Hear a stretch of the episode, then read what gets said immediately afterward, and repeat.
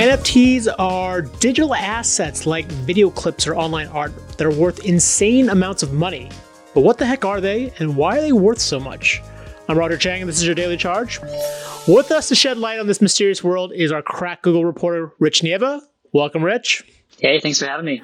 So let's just get right into it. What the heck are NFTs? That is a good question, and it's a, it's a complicated answer. But uh, NFT stands for non fungible token, um, and they are basically uh, they work like a barcode, uh, and and they're meant to authenticate pieces of of digital art, uh, like a file or a or a or a video or a, or a movie. Um, and what it does is basically it, it designates one version as the authentic version, and everything else is just a copy. Right. Can you give me some examples of some, I guess, high profile NFTs of some of the wilder ones that have gone for lots of money? Sure. So right now there's uh, this auction that uh, the British auction house Christie's is doing, uh, and it ends today. Um, and the the bidding last time I looked was at 13 million, and it's it's for a piece of art by by an artist named Beeple. Um, so that's kind of one uh, at the crazy extreme end of it. Um, there was there was one clip of LeBron James uh, blocking a shot that went for like a hundred thousand um, dollars. Jack Dorsey, the CEO of Twitter, uh, is auctioning off the first tweet ever. Um, and I think that one is at at more than two million right now. Oh my god! So let, us let me kind of break it down because I think this is where I'm having difficulty wrapping my head around. Uh, you know, you mentioned the LeBron James digital clip, which can easily be shared. The the tweet by Elon Musk that can be screenshotted or can be shared. The the uh, the Christie's auction that that piece of art it's not physical; it's a digital piece of art, which again can be copied and shared. Why would someone pay this much money for i guess what is what is technically the authentic version of this digital asset but ultimately it's still a digital asset that you can copy and share right right so that's that's where it gets really really complicated because you know the the people the the the the Beeple artwork, you know, that's we we that's in our story. Like the, the picture is in our story, right? And I didn't pay thirteen million dollars for that. Um, but it you know it basically it basically comes down to to perception. And and that's really why this is kind of a fascinating topic because at the heart of it, it, it it's we're talking about ownership online and what that means. Um, and and so you know I was talking to one one Berkeley professor for the uh, for the story that I did and his his take was you know it's it's about bragging rights but it's also about more than that. You know like they, like you you've got these these pieces of art that are are prolific online, right? Everybody's seen them like like a meme. Uh, and if one person owns that, you can take credit for for owning this this one piece of art that people love. But also, you know, it it, it could also be kind of something deeper than that. Um, I liken it to a, a painting, right? If you, it, it, makes sense that you would want to buy like uh, an original Basquiat versus uh, a print of it um, and and the reason might be because you you might feel closer to the artist if you were to own the quote unquote authentic version. Uh, the same might go for uh, for an NFT. So NFT, the way it works, as I understand it, there is an encryption method that verifies that this is the one and authentic uh, bit of asset that is whether it's a clip, movie, video clip, or digital piece of art. How does how does that work, and how does blockchain play into this? Sure. So all of this is backed by uh, by the blockchain, which is most commonly associated with cryptocurrency like like Bitcoin. Um, but basically, uh, the way these files are authenticated is um, they they are minted on the blockchain, and so like these these these kinds of digital barcodes come from uh, from those uh, decentralized ledgers. Um, and that's how basically you're able to to designate something as as the original. Um, there are there are lots of complications that come with this um, because anytime you do anything with the blockchain, uh, there there's what's called gas fees that you got to pay, which basically is like uh, the fee that you're paying for the the computing power um, to to do something like this to to generate uh, a token.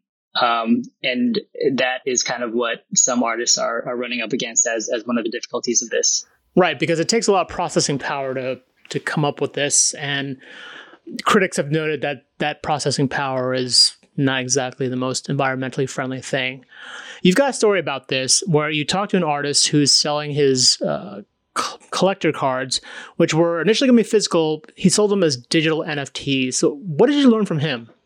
So, he was very valuable in, in kind of showing me what the practical benefits of this are, right? For for an artist, and if you're going to sell like a physical good, you're he was going to go to a, a, printer in China, and then he would have had to package these, and then um, market them, uh, and then ship them off for uh, like five or six bucks for a package of 10.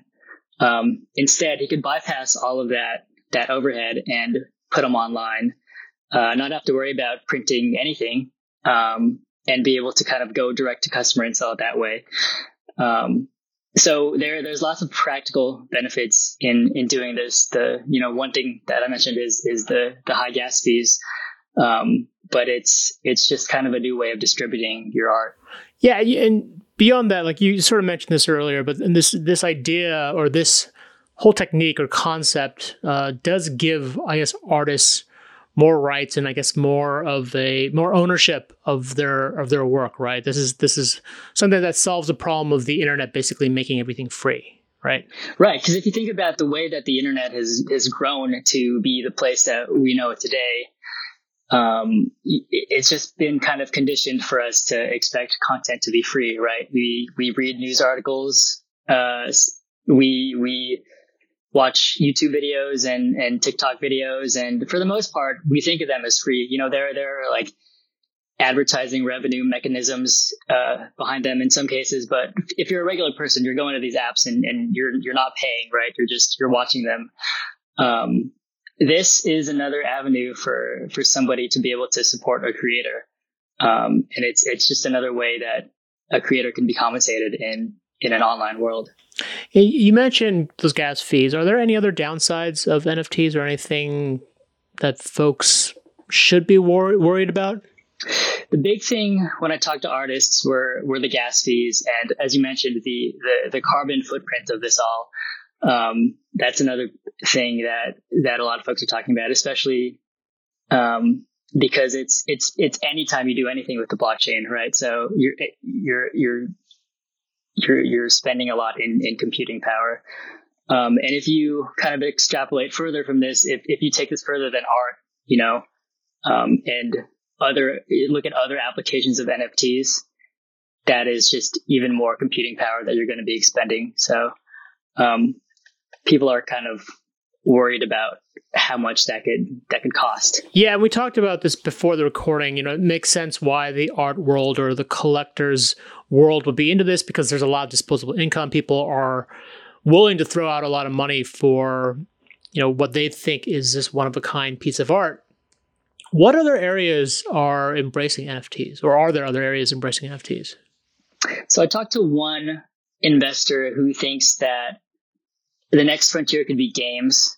Um, and you know, and it's kind of the same kind of digital clientele, right? Somebody who's really focused on rare or rare things. So you can you could you could see something where like a video game offers like a, a rare early skin of the game, or like uh, a, a, rare piece of armor, or a gun, or, or, a weapon for a for a character.